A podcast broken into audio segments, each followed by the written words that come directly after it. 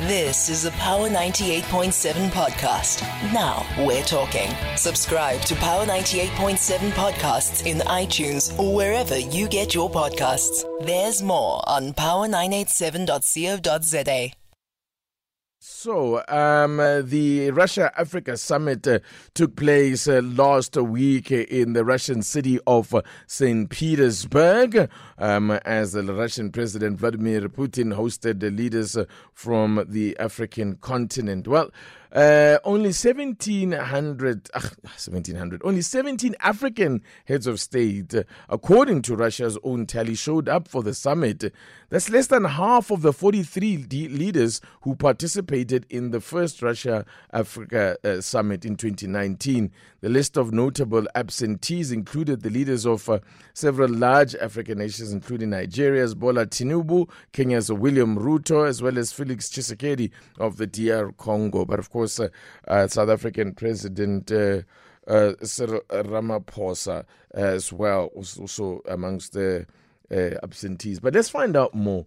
Uh, risk analyst and former diplomat, uh, um, Dr. Kingsley Makhubela, joins us on the line. Good to have you with us again, Dr. Makhubela. Power to you, Titi. Any atta- what, what do you make of this then? Obviously, when you have a turnout such as that, what, what, what, what is the message, underlying message there? I mean, do you see there's a snub, a boycott, or what is this reflective of? Well, Titi, you know, the, the main leaders from the continent attended the meeting. If you look at uh, what happened in North Africa, who attended, Mm. uh, President Al Sisi was there, uh, President Museveni was there, we were there, Mm. Um, uh, the Ghanaians were there. So you'd find that uh, major countries that representing different blocks within the continent did attend the meeting. Mm. Uh, some heads of state may have stayed home because of their challenges, as you are saying. Um, William Ruto is having challenges at home. Mm. Um, and, and some of them, we've seen the upheaval in West Africa. The Nigerians were caught off guard with the, the changes in Niger. So, of course, they needed to stay and try to manage uh, the home front. So, there are legitimate reasons for them to stay there. Mm. But in overall, the attendance of the meeting really was a success from the Russians' perspective. Mm. What is it Russia seeks from this engagement with Africa here? Because uh, eh, the influence of Russia seems to be growing all the time, particularly if you look at what's happening in West Africa. Uh, Titi, it's, it's all about the strategic influence of the continent and, of course, access to the resources of the continent.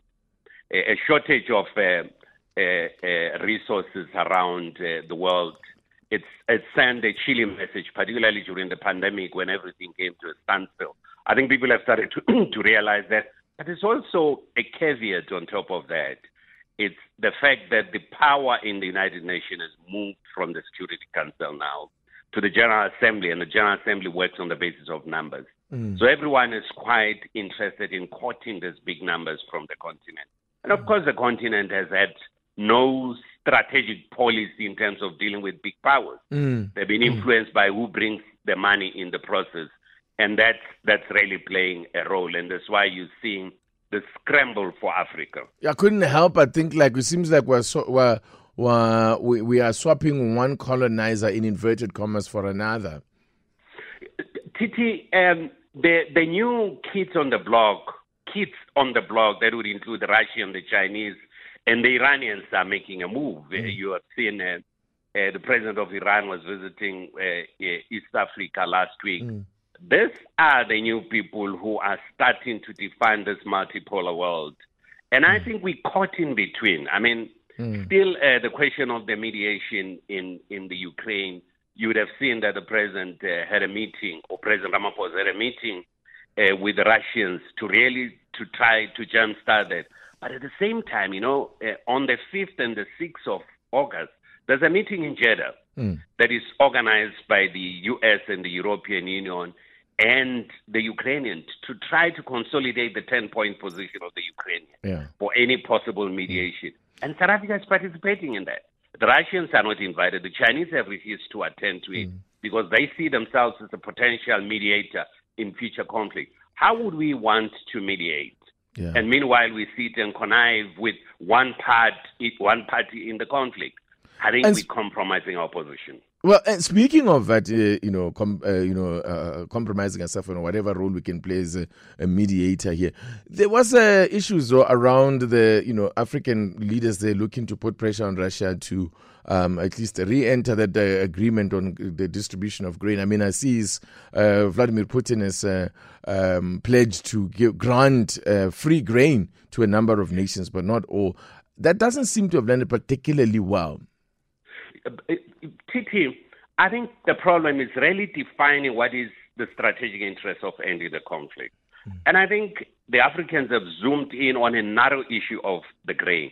There's a bigger picture on the logistics that is being disrupted by this conflict. Mm. And if you look at the uh, the economies of it, it runs into trillions of dollars that is really affecting the global economy and directly and indirectly impact on the continent. I really can't understand why heads of state from Africa would confine themselves to grain, and the grain that has never reached the continent. I mean, there are reports that the grain that came out of uh, this UN brokered arrangement in Spain, it ended up feeding the pigs. It never went to mm. people who are hungry in the continent. Mm. And we stick into that. We really understand the bigger picture disruption of logistics, disruption of technologies, yeah. and so on that is moving around. You would have seen in the last few months we've had a crisis in terms of the the microchips and so on. Mm. So the, the, the, the, the production of microchips affected the bigger logistics, yeah. really aff- affected us.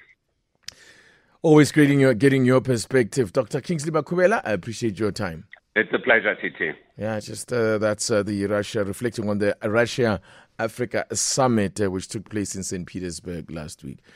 You've been listening to a Power 98.7 podcast. For more podcasts, visit power987.co.za or subscribe wherever you get your podcasts.